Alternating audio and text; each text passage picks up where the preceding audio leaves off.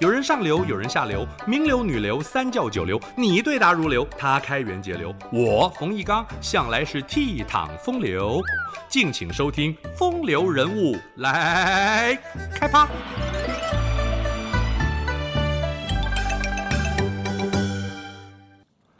东汉光武帝刘秀称帝建国的时候，一个骁勇善战的将领冯异。冯异精通《左氏春秋》和《孙子兵法》，还会坐在树底下沉思，因此被部下封为大树将军。王莽篡汉，兵连祸结，四海鼎沸。冯异原本是王莽的部下，奉命镇守阜城等五个县。有一日出外巡视，竟被汉军擒获。刘秀亲自召见劝降。冯异表示，母亲仍在阜城县内。如果刘秀肯释放他，日后必定献上所管的五个县，以报不杀之恩。刘秀兄弟起兵，与更始帝刘玄结成联盟，要扫平动乱，匡复汉室，声望颇高。但冯异不苟同刘玄的行径，他的军队不愿意投降刘玄。直到刘秀经过阜城县。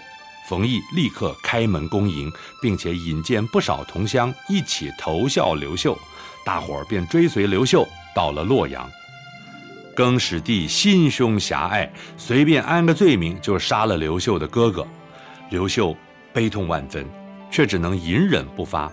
夜深人静时，不免泪流满面。冯异前来宽慰，建议刘秀要收揽人心，培养自己的实力。刘秀被征调到河北邯郸平定乱世，多次遭到军阀追杀，得到义士相救，总能逢凶化吉。正是因为采纳了冯异的建议，不断的安抚各派势力，同时也争取真定王刘阳十万大军的支持。此时，冯异正在暗中调查各郡太守效忠的立场，为刘秀超前部署。经过几场苦战，冯异击破王朗，平定河北；刘秀率兵平定各地的散兵游勇，冯异则是劝说更始帝的部众归降刘秀，再搭配军事攻伐，双管齐下，拿下河南城皋以东的十三县，陆续勘定豪强割据的地盘，十多万人归降。刘秀声威大振，各地捷报传来，将士们欢声雷动。劝刘秀即位称帝。刘秀面对人生的关键时刻，召冯异前来商议，冯异也诚恳劝进。于是刘秀称帝，年号建武，定都洛阳，就是东汉光武帝。久经战乱的关中，难民四处漂泊，各郡县豪强拥兵自重，还有形同匪寇的赤眉军趁火打劫，简直是无一宁日。冯异在秦岭以北的华阴与赤眉军激战，大司徒邓禹的兵马也加入战场，可是邓禹贪功造进，被赤眉军打得大败。冯异重新拟定策略，重振旗鼓，先以精兵潜伏在暗处。还假扮成赤眉军，然后双方在渑池会战，赤眉军根本分不清敌我，在内外夹攻下一败涂地，缴械投降。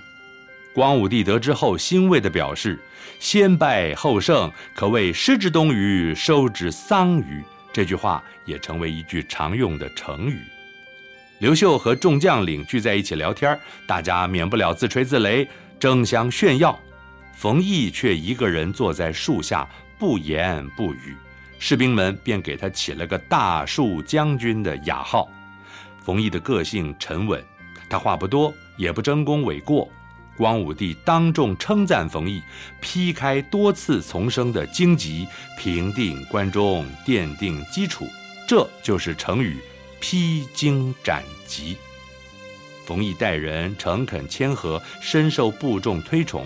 光武帝重新整编前朝降军的时候，大家争相归属冯异统领，因为这位大树将军是众人心目中最能遮风避雨的一棵大树。冯异继续扫平各地的土豪劣绅，这些人自称将军，拥兵多则万余人，少则数千人。冯异将他们个个击破，同时安抚百姓，让大家尽快恢复农事生产，社会秩序才能稳定。领兵在外三年多，担心有人诽谤他专权，所以上书朝廷，请求回到中书。光武帝倚重他的才能，也信任他的人品，依旧命他镇守地方。不久，果然有人奏报，指责冯异在关中独断专行，任意处决地方官，百姓都称他为咸阳王，俨然已经独霸一方。光武帝派人把奏折直接拿给冯异，冯异谢罪陈情，不断的解说自己忠心耿耿，绝无造次谋逆之心。光武帝回复的诏书是：“你我之间义为君臣，情同父子。”哪有什么嫌疑会让你感到忧心呢？光武帝毫无猜忌，冯异赤胆忠心，君明臣贤，传为佳话。